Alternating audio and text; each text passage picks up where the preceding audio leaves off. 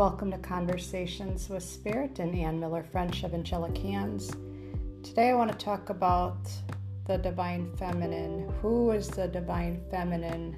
This is the visionary, this is the creator within, this is your sexual energy, it's expression of you. And when is the last time that you allowed your body to move, really move to the beat of the music? Let your hips sway, let your body just move to the music. This week I had a beautiful opportunity to experience belly dancing, and it has truly been a form of dance that has been very eye opening for me.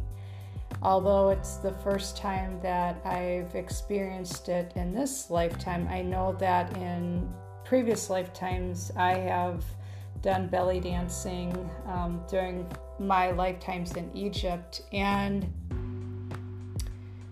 it's a way for me to express my divine feminine and to feel like a woman, to be in tune with my body, and to be present in my body, to allow that sense of beauty and grace and poise and just moving with the sound of the music. It is such a beautiful, beautiful feeling.